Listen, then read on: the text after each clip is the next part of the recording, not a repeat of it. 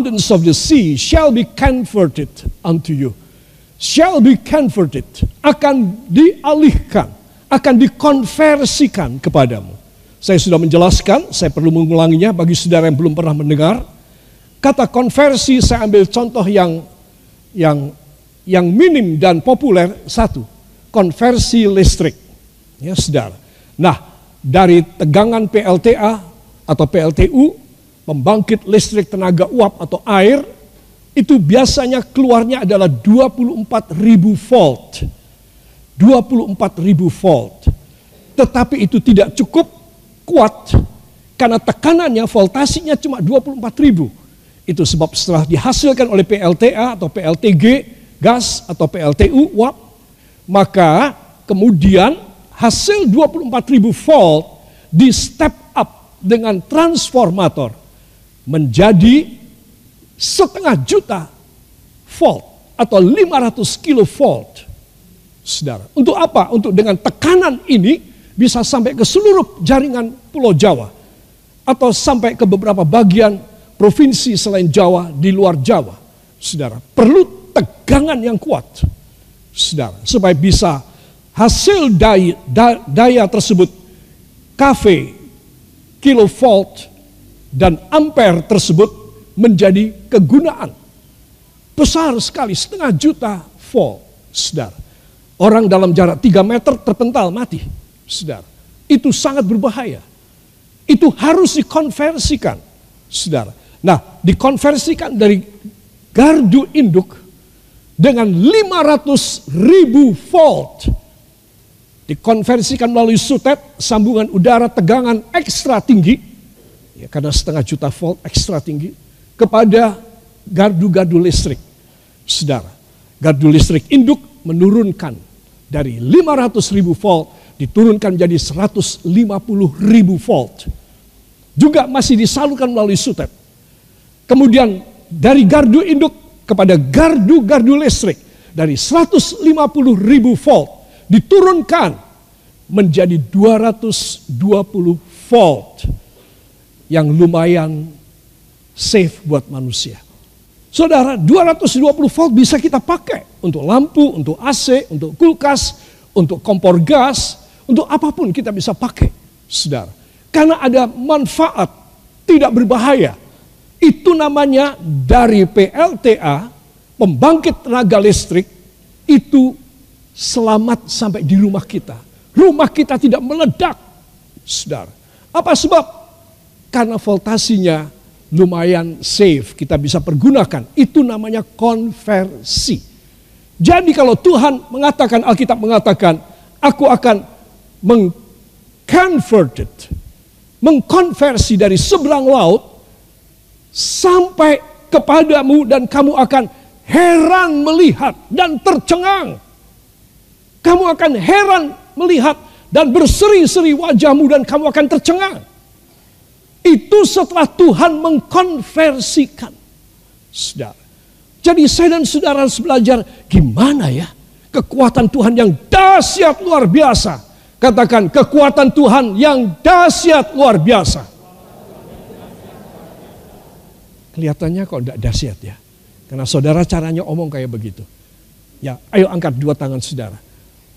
Saya harus menerima kekuatan Tuhan yang maha dahsyat dan harus dikonversikan menjadi kemaslahatan, kegunaan, faidah seumur hidup saya. Saya mau menerimanya pagi ini demi nama Yesus. Amin. Haleluya. Ya, saudara, supaya tak mematikan dan bisa berguna, harus ada conversion. Kemudian yang kedua, saya mengambil contoh kemarin, kalau saudara ya turis-turis asing dari luar negeri pada berdatangan ke Indonesia, saudara, mereka harus berdagang dan mereka harus jual beli. Ya, dalam hal ini mereka harus membeli kebutuhan mereka, souvenir dan lain sebagainya oleh-oleh mereka dalam mata uang rupiah Republik Indonesia. Ya, saudara, mereka tidak bisa pakai walaupun mereka kaya sekali dan bawa uang luar biasa banyak dari negara mereka, mereka harus mengkonversikan. Harus ke money changer atau ke bank dan mereka menukarkan. Supaya mereka bisa pakai uang itu, yaitu uang rupiah. Walaupun mereka punya uang yang luar biasa, kursnya lebih bagus dari rupiah RI barangkali. Saudara, lebih dihargai seluruh dunia barangkali. Gak peduli. Mereka ada di sini, mereka harus konversikan uang mereka. So, mereka bisa berbelanja, mereka bisa makan, dan mereka bisa bersenang-senang di sini. Nah ini konversi, saudara. Falas, valuta asing tidak bisa dipakai. Harus ditukar lebih dulu. Nah demikian juga dengan perjanjian firman. The abundance of the sea shall be converted unto you. Dari segala kelimpahan luar, seberang laut, harus dikonversikan. Katakan, dengan demikian, saya menjadi jelas. Mengapa saya belum mendapat? Ya, saudara, kita menjadi jelas sekarang. Oh iya, karena aku belum mengalami proses conversion, belum mengalami proses konversi. Ya, saudara, itu sebab pelajaran ini penting sekali supaya kita harus mengkonversikan semua perjanjian Allah. Seberang laut berarti apa yang tidak pernah kita lihat, apa yang tidak pernah kita dengar, apa yang tidak pernah timbul di dalam hati kita itu harus dikonversikan. Ya, seperti tadi tegangan setengah juta volt. Ya, mati orang satu kota. Tidak bisa. Saudara, di bawah jaringan sutet yang berbahaya tersebut tidak boleh ada bangunan, tidak boleh ada orang tinggal. Saudara, dia harus melewati sawah-sawah saja, lembah-lembah saja, di mana tidak ada tanaman, di mana tidak ada hewan dan manusia. Saudara, itu berbahaya. Kalau saudara berdoa dalam doa, saudara, Tuhan berkati hamba berkelimpahan. Saya ingin saudara membuat, mempunyai satu image, satu bayangan. Waduh, permintaanku itu tidak masuk akal. Aku minta berkelimpahan. Ya kita harus berkelimpahan, itu janji firman. Tetapi apakah aku sudah ada di dalam jalur di mana aku bisa menerima conversion, perubahan konversi dari Allah apa tidak?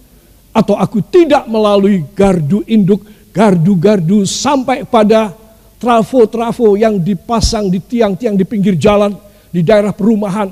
Ya, saudara, tidak melalui itu. Tidak bisa, celaka semua. Saudara. Jadi mulai sekarang kalau kita berdoa, kita harus berdoa sebelum kita minta hidup berkelimpahan, katakan sebelum memohon. Hidup yang berkelimpahan saya harus memohon supaya proses konversi terjadi pada saya. Dan saya yakin permohonan saya pasti dikabulkan demi nama Yesus. Amin. Haleluya.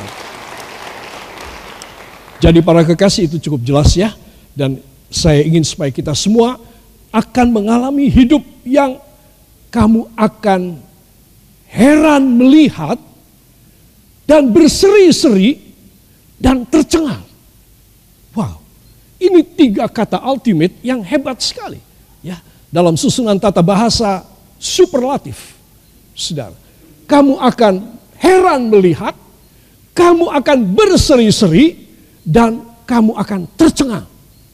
Wah, kata-kata yang diangkat dan dituliskan oleh Yesaya dalam kitabnya adalah kata-kata yang dahsyat sekali. Yang membuat kita sangat kepingin, Tuhan kapan saya bisa dapat? Saya harus mulai, mumpung saya masih hidup, masih seger, cukup sehat. Saya belum tergeletak dan terkapar. Saya mau memulai proses ini. Supaya saya boleh segera menerima. Katakan supaya saya segera menerima. Saya harus mulai pagi ini mumpung masih sehat. Beri tepuk tangan bagi dia. Haleluya. Saudara itu sebab saya mengartikan kata seberang laut itu seperti 1 Korintus 2 ayat yang ke-9. Ya, dan tadi berkali-kali saya katakan, tadi kita juga sudah nyanyikan, Apa yang tak pernah dilihat, tak pernah didengar, tak pernah timbul dalam hati, sudah disediakan oleh Tuhan bagi kita. Saya mau tanya, kita yang kayak apa? Yang mengasihi Tuhan Yesus Kristus. Beri tepuk tangan bagi dia. Para kekasih, itu sebab saya ingin mengajak saudara, saudara untuk kita harus meminta kuasa roh kudus. Angkat tangan saudara. Ya Allah roh kudus, bantulah hamba supaya proses konversi segera terjadi pada hamba dan hamba boleh menghaki dan menikmati segala perjanjianmu yang kau wariskan kepada hamba dan keluarga hamba angkat tangan saudara dan ucapkan terima kasih kepadanya. Ucapkan terima kasih. Terima kasih Bapa. Terima kasih Yesus. Terima kasih Roh Kudus. Dan kita yang percaya mengaminkan. Amin. Saudara saya tuliskan kita perlu bantuan Roh Kudus. Ya. Dan di depan kata Roh Kudus saya memberikan dalam kurung misalnya transformator atau trafo Fungsi trafo, saudara, ini ada pada Allah Roh Kudus. Dia yang mentransformir, dia yang mengubah, dia yang mengkonversikan. Saudara, dari tegangan dahsyat dari sorga tahta Allah. Bisa masuk dalam hidup saya, bisa bermas, ber, berfungsi dan berguna buat saudara. Berkhasiat buat kita. Dan itu yang kita harap itu sebab saya tuliskan kita perlu bantuan fungsi roh kudus. Yaitu fungsi apa? Misalnya, salah satu fungsi roh kudus, transformator, konversi. Saudara. Sehingga saya menerima yang sangat ramah, so friendly, all the mighty power, the awesome power and authority of God will be converted to you so that you can enjoy your life in safety of God. Saudara bisa menikmati di dalam keselamatan, keamanan dari Allah. It is because you know how it works. Karena saudara tahu bagaimana itu bisa terjadi. Semua katakan melalui roh kudus, saya dengan mudah tinggal menerima saja. Amin. Ya. Kembali pada transformator atau trafo, saudara ada dua fungsi. Bila saudara membeli di satu toko elektronik atau toko elektrik, saudara satu transformator, saudara maka ada dua fungsi di sana. Yaitu fungsi step up. Katakan step up. Meninggikan. Dan katakan step down. Membuat ramah ya saudara. Jadi barangkali kita membeli peralatan listrik di luar negeri yang 120 sampai 130 volt, maka saudara perlu membeli transformator, trafo, supaya tegangan listrik kita 220 volt bisa masuk pada peralatan atau instrumen ini sehingga instrumen ini bisa berguna. Kita turunkan step down dari 220 kita pasang, kita putar 120. Maka dia akan mengeluarkan arus listrik dan daya listrik 120 volt. Dan kita bisa pakai alat tersebut. Ya. Nah, para kekasih, itu juga fungsi Roh Kudus. Supaya apa? Bila mana saudara dan saya membutuhkan yang dahsyat, katakan bila saya perlu yang dahsyat, Roh Kudus mencukupi buat saya saya pasti bisa dapat. Katakan, bila saya membutuhkan tenaga yang ramah, yang safe, Roh Kudus bisa memenuhi dalam hidup saya. Amin. Haleluya. Ya. Mari kita akan baca yang step up dalam Efesus pasal yang pertama ayat 19 dan ayat 20. Para kekasih, Mari kita akan baca bersama. Satu, Dua, dan betapa hebat kuasanya bagi kita yang percaya sesuai dengan kekuatan kuasanya yang dikerjakannya di dalam Kristus dengan membangkitkan dia dari antara orang mati dan mendudukkan dia di sebelah kanannya di sorga. Amin. Katakan luar biasa. Ini fungsi step up dari roh kudus. Omong, ini fungsi step up dari roh kudus. Amin. Jadi ini fungsi step upnya. Betapa hebat kuasanya. Kenapa Rasul Paulus mengatakan demikian? Karena dia sedang mengajari jemaat di Efesus, kalau kamu butuh tenaga yang betapa hebat, kau harus minta Roh Kudus. Kau harus minta supaya Roh Allah mencukupkan segala apa yang kau butuhkan. Karena engkau lemah, engkau lembek, engkau terpuruk, engkau tidak ada jalan. Maklum engkau manusia biasa. Kata Rasul Paulus, engkau harus mendambakan kuasa step up dari roh kudus. Supaya roh kudus membantu engkau dalam kelemahanmu. Dan melakukan pekerjaan yang luar biasa. Ya, dan disebutkan di sini. Dan betapa hebat kuasanya. Katakan, dan akan terjadi. Betapa hebat kuasa Allah yang akan mengalir masuk di dalam hidup saya. Amin. Haleluya. Lagi kita buka Efesus 3 ayat 16 dan ayat 20. Efesus pasal yang ketiga ayat yang ke-16 dan ayat 20. Satu, dua.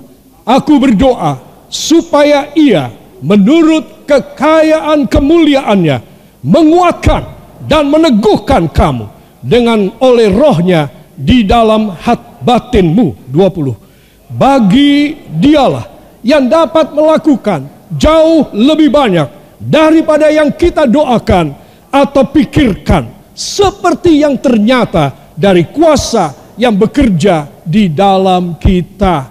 Amin. Katakan ini luar biasa. Ini step up.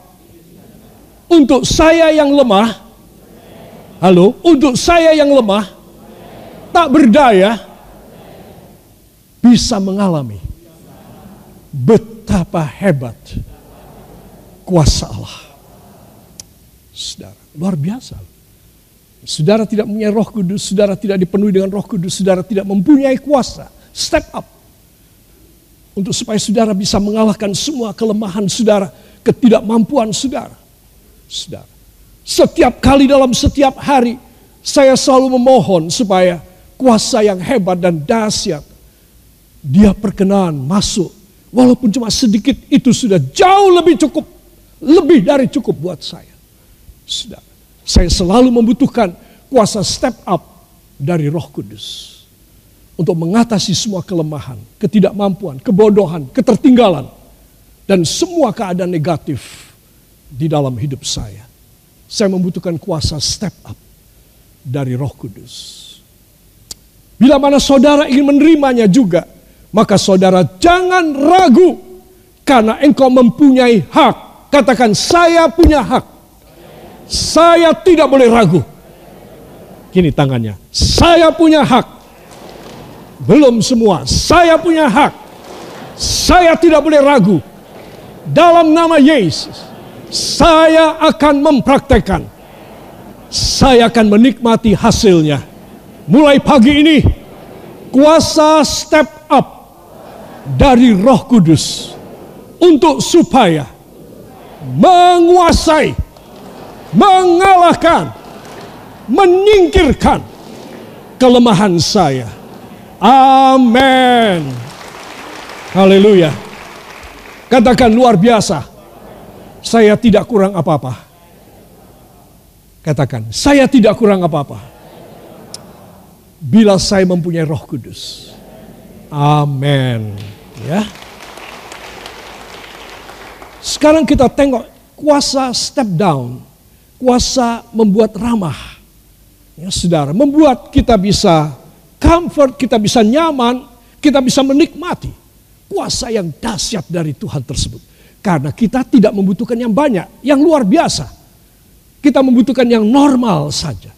Saudara, ya, orang tidak selalu membutuhkan yang hebat-hebat terus, ya, saudara. Ntar kita bisa besar kepala nanti, ya. Itu sebab kadang-kadang Tuhan hanya memberikan kepada saudara, ah satu minggu ini anakku satu bulan ini aku kasih cuma segini aja. Dikasih apa? Kasih apanya? Kasih uangnya. Aku kasih segini aja. Saudara. Saudara mungkin protes Tuhan, bulan yang lalu, tahun yang lalu saya dapat segitu. Sekarang kok bulan ini saya dapat cuma segini. Ayo yang berdagang, yang jualan, yang sering kali kita ya jualan dan berdagang, kita sering kali mengalami, loh kok tiba-tiba merosot? Ya saudara tersaudara bagaimana sama Tuhan? Ngamuk, marah. Saudara bagaimana? Bagaimana?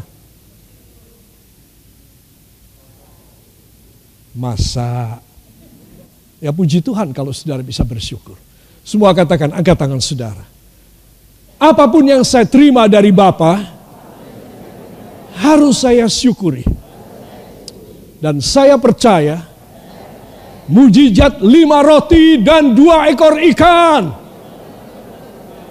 Mujizat lima roti dan dua ekor ikan akan terjadi pada defisit kekurangan saya dalam nama Yesus. Amin. Saudara, kadang-kadang kita menerima income dan pendapatan dan keuntungan sedikit, atau bahkan juga defisit sama sekali. Tapi belajar bersyukur. Saudara, saya dan Anda pasti heran. Yesus selesai berkhotbah tiga hari, di hadapan orang laki-laki saja lima ribu. Kenapa kok yang dihitung laki-laki? Karena mereka harus duduk paling depan. Itu adat Yahudi. Jadi yang dihitung kira-kira 5 ribu. Karena kaum pria ada di depan semua. Setelah itu baru ibu dan anak-anak di belakang. Saudara, jadi yang dihitung saja itu sudah 5 ribu.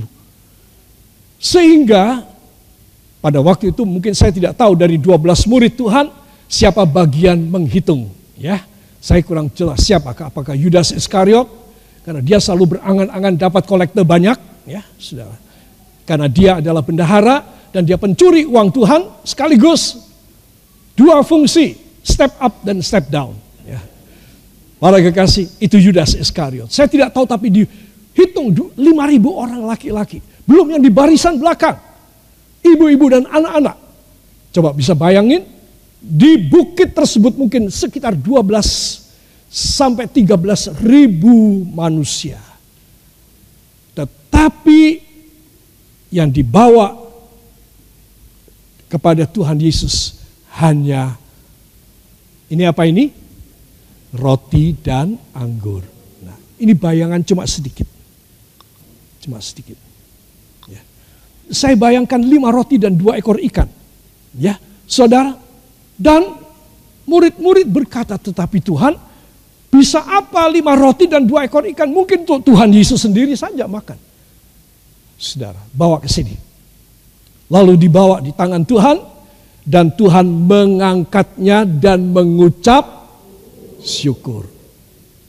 Semua pendapatan saudara harus demikian. Amin. Kalau tidak, saudara tidak mengakui berkat dari Tuhan. Kalau saudara mengakui itu berkat dari Tuhan, walau sedikit, katakan walau sedikit sekali. Tidak bisa mencukupi. Saya harus tetap bersyukur. Supaya mujizat. Lima roti dan dua ekor ikan. Terjadi pada saya. Dahsyat. Luar biasa. Amin. Ya. Nah, saya kembali kepada kisah di mana Yesus hanya mendapat lima roti dan dua ekor ikan. Jelas tidak bisa cukup. Tetapi karena ada kuasa step Maka apa yang terjadi? Yang terjadi adalah mujizat terjadi menjadi banyak. Dan Tuhan Yesus selalu memotong, saya yakin agak-agak capek juga ya. Potong terus, terus sebar lagi, sebar lagi. Ikannya juga, ya saudara, ikannya itu jadi satu ikan dibagikan terus, selalu ikannya muncul terus, rotinya muncul terus. Sampai semua orang kenyang. Katakan nyang kenyang. Ya, ini cara Madura ya. Sampai saya kenyang. Dan ada kelimpahan. Berapa sisa kelimpahannya? 12 keranjang, 12 bakul. Disebutkan bakul. Jadi saudara tahu ya, ibu-ibu yang uh, berjualan di pasar bawa bakul. Bukan keranjang, tapi bakul. Saudara. Nah, Tuhan ingin supaya saya dan saudara memiliki fungsi step up. Mujizat terjadi. Tapi kadang-kadang, saudara, kita diberi oleh Tuhan fungsi step down. Oh Tuhan, kenapa dapat cuma sedikit Tuhan? Jelas tidak cukup Tuhan. Anak saya ada tiga atau anak saya ada tujuh. Bagaimana bisa membagi dengan mereka? Nah, Saudara, kadang-kadang Tuhan membuat saudara tersentak. Katakan tersentak. Karena khawatir. Tidak ada satu orang yang tidak tersentak karena khawatir. Mendengar kabar, menerima kenyataan, mengalami sesuatu peristiwa, insiden atau accident. Saudara, semua orang pernah mengalami heran dan terkejut horor. Gak senang. Itu fungsi roh kudus step down. Supaya apa? Supaya saudara ingat dan saudara makin setia kepada Tuhan. Jadi kalau saudara dalam defisit, minus, kekurangan, atau jawaban belum terdap, belum terjadi pada saudara, saudara mundur dari Tuhan, saudara batal menerima. Itu sebab, katakan itu sebab, saya harus. Apa pun yang terjadi, lebih dekat kepada Tuhan. Yang mau beri tepuk tangan bagi dia, haleluya. I just told you that sometime, at any time, maybe at one moment or several moments in your life, you receive a minus, a deficit in your income. No productive, no fruitful. But that's okay. This is the function of the Holy Spirit to step down everything that so many things you have already received as His first function of the Holy Spirit. That is step up.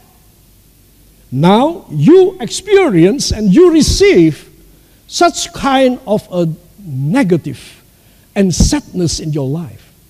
Sekarang Tuhan kok kurang Tuhan gimana? Sakit nggak sembuh-sembuh Tuhan. Aduh Tuhan, saya belum bisa memenuhi kebutuhan padahal itu sangat primer, sangat pokok. Maka semua katakan maka saya harus tetap bersyukur. Saya harus tetap bersyukur harus semakin maju, semakin setia dalam nama Yesus. Amin. Maka itu semua katakan itu sebab sebagai jemaat Tuhan, sebagai anak Tuhan, saya harus selalu bersyukur supaya mujizat selalu terjadi. Kuasa step up, kuasa step down, dari Roh Kudus membuat saya luar biasa. Amin.